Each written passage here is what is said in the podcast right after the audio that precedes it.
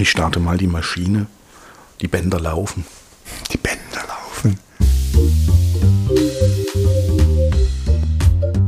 30 Minuten Kunst. Geschichten und Geheimnisse alter und neuer Meisterwerke. Herzlich willkommen zum Podcast über Kunst. Mein Name ist Jens Trocher und ich bin zu Gast bei Gerold Jahn, Kunstvermittler aus Dresden. Hallo. Hallo, schönen guten Tag. Wir wollen heute über ein Bild aus der Dresdner Gemäldegalerie Alte Meister sprechen. Das ist gar nicht so auffällig, es ist gar nicht so präsent, aber ich finde, es ist ein äußerst spannendes Bild. Und zwar geht es um ein Bildnis von Jacopo Strada und einer, ja, einem Jüngling oder einer jungen Dame. Das ist äh, auf den ersten Blick nicht ganz so zu erkennen. Ja, ein Gemälde, das in einem der kleineren Räume sich befindet. Also wenn man in die Gemäldegalerie äh, Alte Meister sich in Dresden begibt, dann eine Etage nach oben, erstes Obergeschoss und in den Seitenkabinetten zum Theaterplatz hin. Dort findet man dieses Bild, das in hell-dunkel gehalten ist. Zwei Personen zeigt im Prinzip zwei Gesichter und vier Hände vor dunklem Hintergrund. Und es wird eben zugeschrieben seit neuestem einer Dame, über die wir heute gerne ein wenig uns unterhalten können, Marietta Robusti. Der Name Robusti ist natürlich weltbekannt. Nein. Natürlich nicht. Also klingt wie eine italienische Kaffeesorte, ja. ist aber äh, wirklich unter dem Künstlernamen äh, weltbekannt. Ja, also ich sag mal so, Experten, die in der Galerie äh, zu Hause sind, die kennen natürlich den Namen des weltberühmten Malers Tintoretto. Sein richtiger Familienname war Robusti. Aber ähm, ja, also Tintoretto kennt, kennen sicher mehrere, ja, genau. aber den Familiennamen kennen nur wenige. Okay, also das ähm, ist sie verwandt mit ihm? Ja, Jacopo Robusti oder Tintoretto genannt, der berühmte venezianische Maler, war ihr Vater. Und sie hat dieses Bild gemalt? Ja, seit neuestem. Das ist das Interessante was man ja auch bei anderen Bildern findet, die sogenannten Zuschreibungen, Ergebnisse von Forschungen. Ähm, wären wir beide vielleicht vor 20 Jahren in der Galerie unterwegs gewesen, hätte man noch vielleicht gelesen Tintoretto oder auch äh, unbekannter Künstler. Äh, seit etwas über zehn Jahren, wenn ich richtig informiert bin, seit dem Jahr 2009, äh, wird dieses Bild durch einen englischen ähm, Kunsthistoriker, einen wirklich ausgewiesenen Experten namens Duncan Bull dieser Malerin äh, namens Marietta Robusti zugeschrieben, Tintoretta. Und das ist der Grund, vielleicht heute darüber zu sprechen. Hoffe genau. auch, vielleicht Gäste, ähm, unsere Zuhörer anzuregen, mal nach Dresden zu kommen und die Gemäldegalerie wieder zu besuchen und genau dieses Bild mal anzusteuern. Was ist zu sehen? Das Bild ist weder ein ganz großes noch ein Miniaturbild. Die Maße vielleicht äh, könnten wir mal äh, kurz durchgeben, sind 99,5, also ein Meter hoch und 1,21 Meter in der Breite. Das Bild ist äh, vor einem dunklen Hintergrund, sind es zwei Gesichter, ein Mann und auf den ersten Blick ein Knabe oder ein junger Mann und eben ihre dazugehörigen vier Hände sind zu sehen. Okay. Weil du sagst, Knabe, es, äh, sie hat kurze Haare. Ja, sieht fast aus wie so ein Pagenschnitt. Und ich gebe zu, ich bin früher auch an dem Bild immer einfach mit meinen Gästen vorübergegangen, habe höchstens noch mal gesagt, hier sind italienische Bilder aus dem 16. Jahrhundert äh, zu finden, äh, Porträts und so weiter. Aber mehr habe ich dazu auch eigentlich gar nicht gewusst. Knabe, man meint, einen jungen Herrn zu sehen, vielleicht mit 12, 13, 14 Jahren, aber es ist in Wirklichkeit eine junge Dame mit einem Pagenschnitt und verkleidet wie ein junger Mann. Wer ist der andere Herr? Der andere Mann ist ein interessanter Höfling, Kunsthistoriker, ausgewiesener Experte der Antike, auch von Münzen, also Numismatiker Jacopo Strada oder auch Jacopo da Strada war sein Name, aus Mantua gebürtig, ein sehr vermögender Mensch, der hier in dem Augenblick der Entstehung dieses Doppelbildnisses eben in seinem Porträt auf dem Höhepunkt seines Ansehens ist, auch auf dem Höhepunkt seiner finanziellen Möglichkeiten. Er ist also an vielen Höfen Europas bekannt als Vermittler von Kunstgegenständen, als ausgewiesener Experte. Jacopo Strada war sein Name. Also eine Art Galer, reisender Galerist. Ja, so darf man durchaus sagen, ein reisender Galerist, genau. Okay, ähm, woher weiß man, dass, dass er das ist? Ähm, dazu müsste man einfach mal vielleicht mit dem Flixbus nach Wien fahren, wenn er wieder fährt. Kurzstreckenflüge werden ja jetzt, glaube ich, demnächst nicht stattfinden. Ähm, und mal das Kunsthistorische Museum anschauen, also die weltberühmte Galerie der Habsburger. Und dort kann man ein Bild finden, ein Porträt eben dieses Jacopo Strada, gemalt von einem weltberühmten Mann namens Tizian. Und das Bild ist aus dem Jahre 1567, wenn ich richtig informiert bin, in Wien. Und wenn man davor steht oder wenn man es einfach mal online aufruft, was ja einfach ist, dann wird man sagen, ja, das ist er. Genau das sind die Gesichtszüge dieses Mannes. Übrigens, das Bild, über das wir sprechen, lässt sich auch ganz einfach in der Online-Galerie der Staatlichen Kunstsammlung in Dresden aufrufen. Jacopo Strada ist ein äh, spannender Mann, der, ich glaube, mit Hilfe der Fugger Geld und ähm, Kunstwerke beschafft hat, um sie dann an den Höfen ähm, Europas in der damaligen Zeit weiter zu vermitteln. Ja, genau, das stimmt. Also er hatte äh, recht große Güter. Übrigens ein Problem, so manche Adliger oder Höflinge oder auch dieser, was wir heute als Kunsthistoriker sagen würden, Kunstvermittler sagen würden, in dem Sinne Ankauf und Verkauf war, er hatte mehrere Immobilien, also nicht flüssiges Geld, kam aber später immer mehr in Probleme, weil ihm flüssiges Geld fehlte. Aber das ist schon ein anderes Thema, um auf deine Frage nochmal einzugehen. Er war also sehr gefragt beim Kaiser, bei Königen, bei Kurfürsten als Experte, der aus Italien, vor allem aus Italien, gute Kunstwerke beschaffen konnte. Also er war für den Austausch zwischen Nord und Süd, ja. der, nördlich und südlich der ja, Alpen zuständig. Er war für die Fugger eben in Augsburg tätig, hatte einen großen Drang, einen Hang zum ja, deutschen Heiligen Römischen Reich deutscher Nation, also nach Norden nördlich der Alpen. Dort hat er äh, seine Geschäfte gemacht, seine Vermittlungstätigkeit. Dort hat er sich immer gerne empfangen lassen.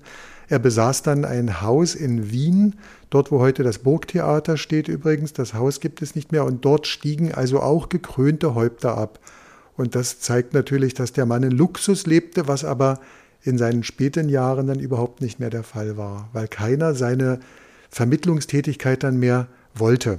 Er hat wohl auch Kontakte zum sächsischen Kurfürstenhof ja, gehabt. Zu Kurfürst August, wobei sich seine Wünsche nicht so ganz erfüllten. Er hat immer wieder gehofft, dass Kurfürst August, nicht zu verwechseln mit unserem August dem Starken übrigens, dass äh, dieser Kurfürst des 16. Jahrhunderts ihm Kunstwerke abkaufen wird, aber das ist nicht der Fall gewesen. Nur einmal als er eine Herausgabe von Werken plante, hat er von Kurfürst August aus Sachsen eine Art Fördermittelbescheid bekommen und hat dann 500 Taler als Fördermittel bekommen, worüber er sich gefreut hat.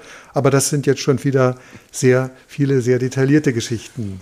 Apropos Details. Mir sind noch nie Künstlerinnen in dieser Epoche untergekommen, bis ich auf dieses Bild und ähm, ja, die Expertise, dass es eben die Tochter von Tintoretto gewesen ist. Wie ist es bei dir? Das ist sehr gut, dass du jetzt darauf wieder zu sprechen kommst, denn wir haben uns jetzt, glaube ich, schon wieder mit dem Jacopo Strada so ein bisschen vergaloppiert. Ja, eine sehr interessante Frage, die ich manchmal meinen Gästen auch stelle in der Gemäldegalerie. Kennen Sie eigentlich eine weltberühmte Malerin? Ich meine, wir kennen alle Leonardo da Vinci, Michelangelo, Raphael, dann kommt man noch vielleicht auf Rubens, Rembrandt. Aber kennen Sie eigentlich eine weltberühmte Malerin? Und da stehen eigentlich alle Gäste vor einem mit offenem Mund. Nee, fällt mir jetzt nicht ein. Und ich bin mir sicher auch unter unseren Kollegen, also auch, ich sag mal, Kunstvermittlern, Führern anderer Galerien, wenn man diese Frage stellt, müssen die erstmal einen Augenblick überlegen. Ich gebe zu, in Dresden, da käme ich jetzt auf Angelika Kaufmann, ja, eine Dame, also der jüngeren ähm, Malereigeschichte, dann vielleicht noch die berühmte Rosalba Carriera, und da habe ich eben den Namen berühmt ins Mund, in den Mund genommen, die berühmte Pastellmalerin, von der wir ja ein ganzes Kabinett haben, fantastischer Bilder. In diesem Kabinett hängt auch das Schokoladenmädchen, übrigens von einem Mann gemalt. Aber das ist also die Damenwelt, ist reichlich unterrepräsentiert. In das, genau, das ist mir auch aufgefallen und ähm man findet selbst, wenn man sucht, Ist ja manchmal, wer sucht, der findet, aber es ist schwierig. Ja. Warum ist das so? Ja, ich denke, das ist allgemein die Konvention der Gesellschaft in vielen Jahrhunderten, vielen Gesellschaftsformen oder Epochen äh, waren die Damen durchaus im Haushalt tonangebend. Ich stelle mir vor, in Italien ist das auch so bis heute, auch im, Familie, äh, im familiären, dass also die wahre Chefin eigentlich die Dame ist, die Dame des Hauses, aber in der Gesellschaft ein höherer Aufstieg und gerade bei den Künsten ist äh, schwieriger zu machen gewesen. Es gab Zunftvorschriften, äh, die Maler waren ja erst einmal, die mussten einen sehr harten Weg durchlaufen als Lehrlinge. Das war alles sehr stark reglementiert und die Zünfte hatten einen unglaublichen Einfluss. Aber es gab welche, die auch dann Lücken fanden in der Gesetzesgebung ähm, und die dadurch in die Lukasgilde zum Beispiel aufgenommen werden konnten. Aber um auf deine Frage zurückzukommen, also Mädchen und man begann ja im Mädchenalter, im Kindesalter noch, wenn man überhaupt was werden wollte, hatten es sehr schwer.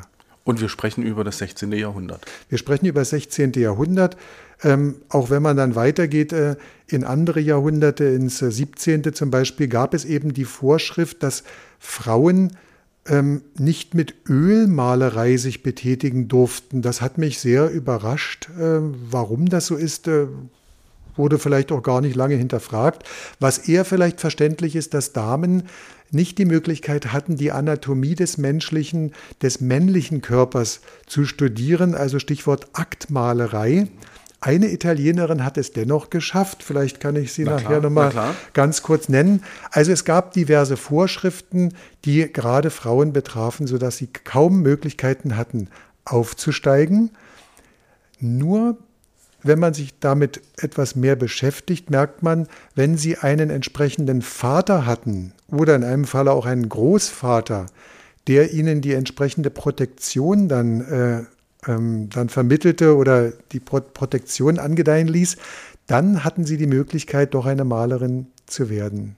Und man konnte sich ein wenig in der Werkstatt fast verstecken, in Anführungsstrichen. Ne? Das ist man, sehr, sehr man erntete gesagt. zwar nicht den Ruhm, ja. aber man konnte zumindest, oder die, äh, die Frauen konnten malen. Ja, und das hast du sehr gut gesagt. Du hast mir ein Stichwort geliefert, eben in der Werkstatt verstecken.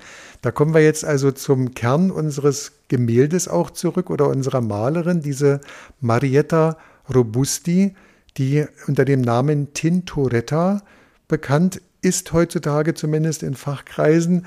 Sie hat den Vater natürlich gehabt, der äußerst stolz war Vielleicht ganz kurz, sie ist geboren worden im Jahre 1554, 1555. Die hundertprozentige, das hundertprozentige Geburtsdatum ist nicht äh, bekannt.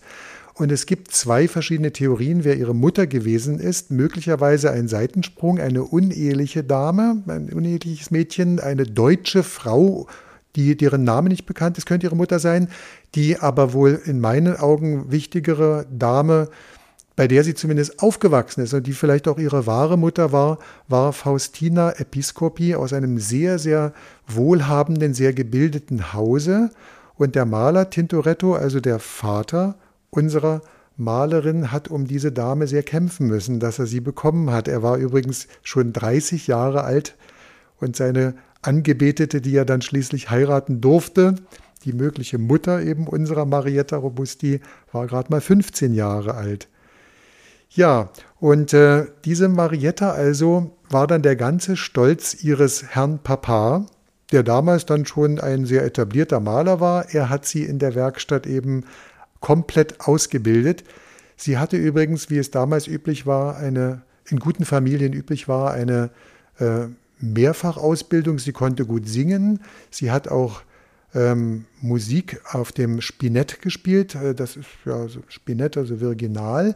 Und nicht äh, zufällig gibt es deswegen auch ein Selbstporträt, ein bekanntes Selbstporträt von unserer Marietta, das man in Florenz finden kann, wo sie an einem Spinett steht, auch mit Noten für eine sehr hohe Stimme und so weiter. Also man kann in den Bildern sehr viel lesen.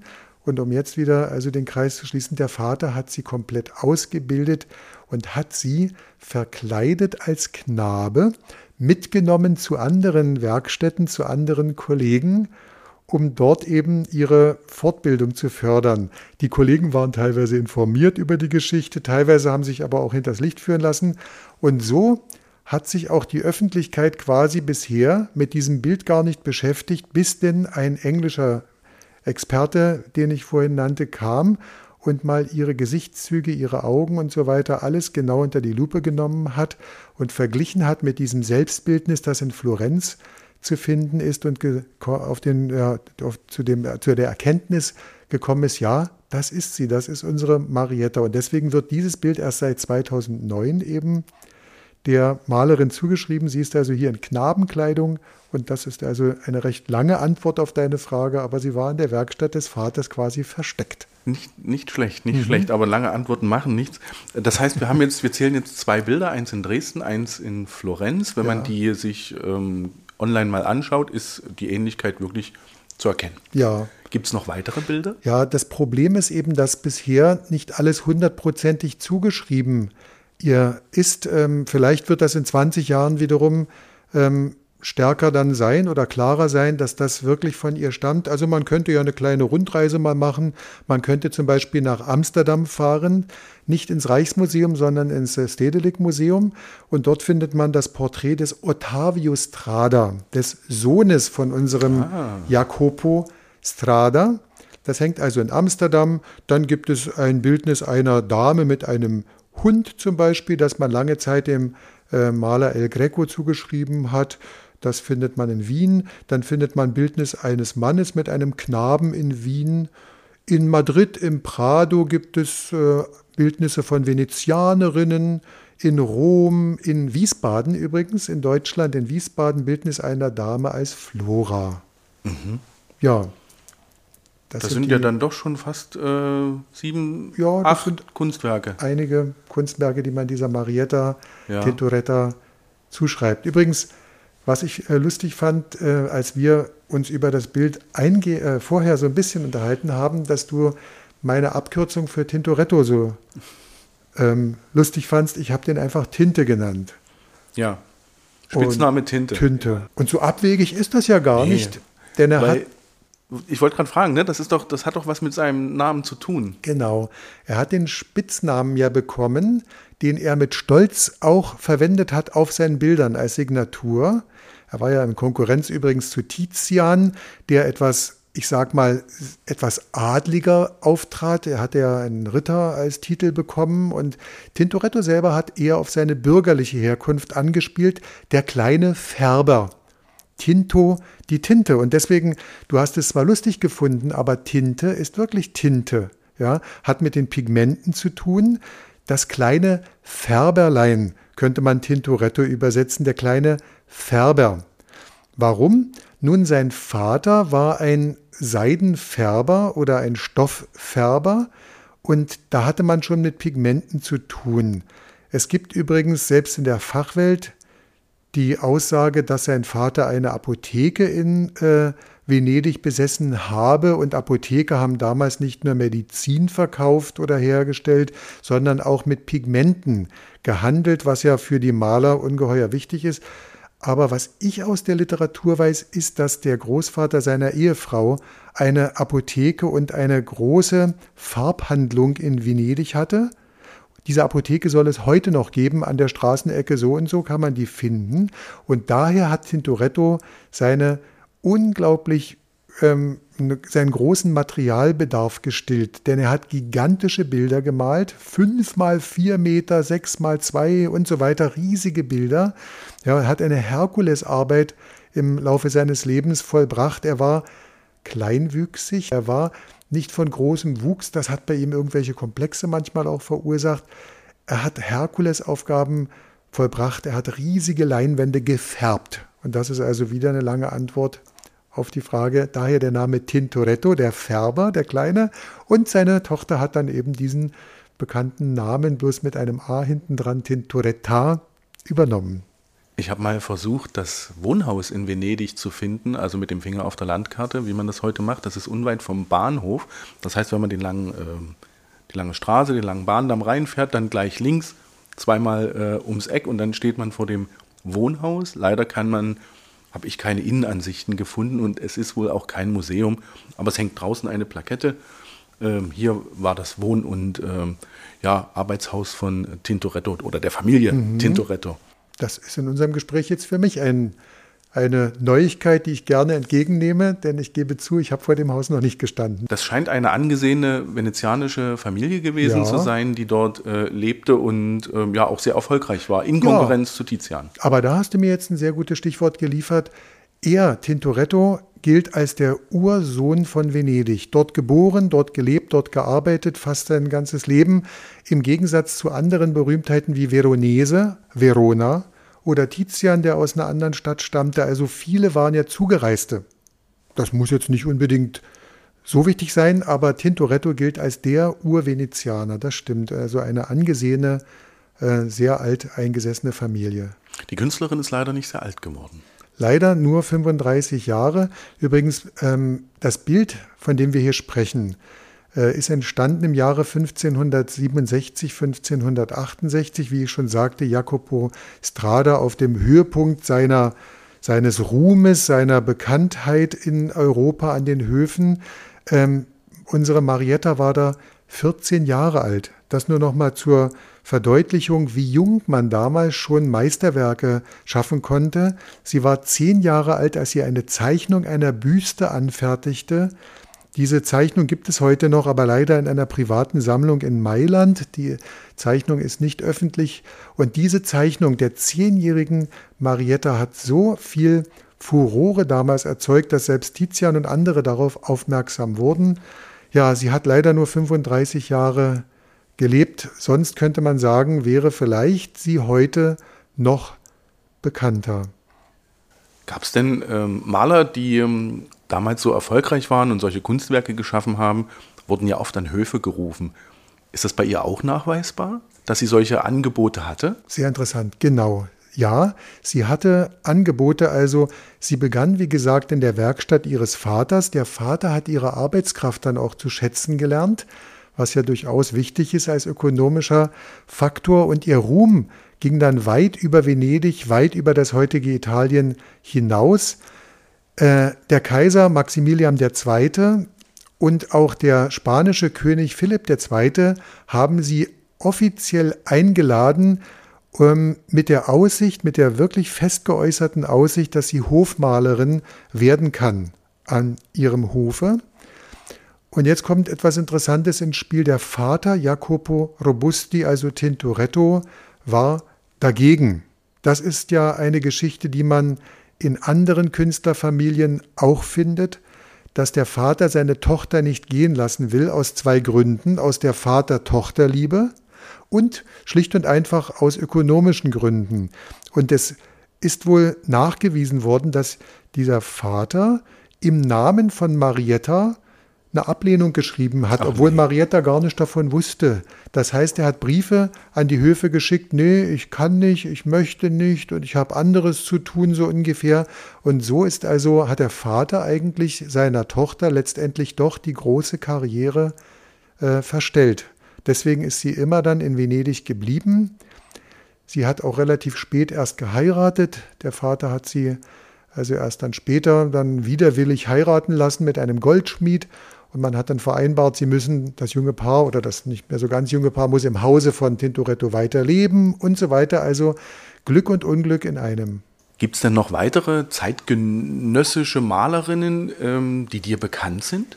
Ja, also das ist ganz interessant. Wenn man sich dann so ein klein bisschen mehr damit beschäftigt, kann man überwiegend italienische Malerinnen aufzählen. Es gibt aber auch eine deutsche Malerin mit einem eigentlich berühmten Namen, nämlich Maria Sibylla Merian, deren Vater, da sind wir wieder bei der Rolle des Vaters, Matthäus Merian, der berühmte Kupferstecher war. Frankfurt am Main, gebürtig in Frankfurt am Main, ja, Matthäus Merian, und der hat seine Tochter auch ausgebildet. Sie wurde im Zeichnen ausgebildet.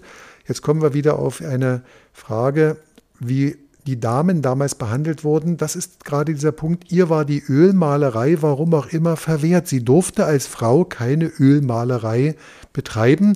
Deswegen hat sie sich aufs Zeichnen dann verlagert oder verlegt und hat äh, Südamerika bereist, war in Surinam und wurde die absolute Expertin für Flora und Fauna. Zu dieser Vor allem, Zeit? Ja, für Pflanzen und in erster Linie Insekten. Aha. Und was diese Maria Sibylla Merian aus unseren deutschen Landen gezeichnet hat, gilt heute noch als Standardwerk für die Bestimmung von Pflanzen und auch von Insekten. Den Namen kann man sich vielleicht mal merken. Dann noch etwas später die Italienerin Rosalba Carriera, von der ich schon sprach, wo auch der Vater eben der auslösende Moment oder der auslösende Punkt war für ihre Bildung als Malerin. Angelika Kaufmann hatte einen malenden Vater. Wenn wir ganz zurückgehen in die alte Zeit, ins 16. Jahrhundert, aus Ravenna gibt es eine Dame namens Barbara Longhi. Ein Gemälde kann man bei uns in Dresden sehen, eine Maria mit Heiligen, die tief religiöse Dame, die nie über Ravenna übrigens hinausgekommen ist, immer in Ravenna gemalt hat. Barbara Longi war es. Und dann möchte ich allen tief empfehlen, mal nach Poznań zu fahren, in Polen, Posen in Polen. Vielleicht fährt der Flixbus ja auch mal wieder hin und dort ein Bild zu, äh, ein Bild zu betrachten, gemalt von Sophonisba Anguissola. Ich hoffe, ich spreche sie richtig aus. Bestimmt, ich habe es mir nicht getraut. Sie hatte sechs, also sie waren sechs Schwestern und sie hatte das Glück, einen wirklich fantastischen Vater zu haben mit dem entsprechenden finanziellen Hintergrund ein Humanist, er war selber kein Maler, aber er hat seinen Töchtern eine ja, Multi-Ausbildung angedeihen lassen. Sie konnten Schach spielen wie kaum jemand in Europa, sie konnten musizieren und vier dieser Töchter wurden Malerinnen und die berühmteste davon eben diese Sophonisba Anguissola. Ähm, ihr Bild, Bild äh, von drei Schachspielerinnen mit ihren Schwestern ist etwas Fantastisches. Ich kann es nur noch einmal empfehlen, nach Poznan zu fahren. Vor allem, wie die kleinste Schwester in das Bild hineinschaut. Atem und Leben ist in ihrem Bild. Also die Renaissance hat uns auch Künstlerinnen geschenkt. Sie hat uns Künstlerinnen geschenkt, auch Niederländerinnen eben. Ich könnte jetzt mehrere aufzählen, aber ich denke, das würde auch zu weit führen. Aber man kommt schon so auf zehn bis vielleicht 15 Malerinnen, deren Werke auch heute bekannt sind, aber man muss sie schon suchen. Also eine spannende Entdeckungsreise gewesen. Vielen Dank, Gerold. Ja, gerne. Das war unser kleiner Podcast über Kunst, heute über eine Malerin und zwar war es Marietta Robusti. Genannt Tintoretta.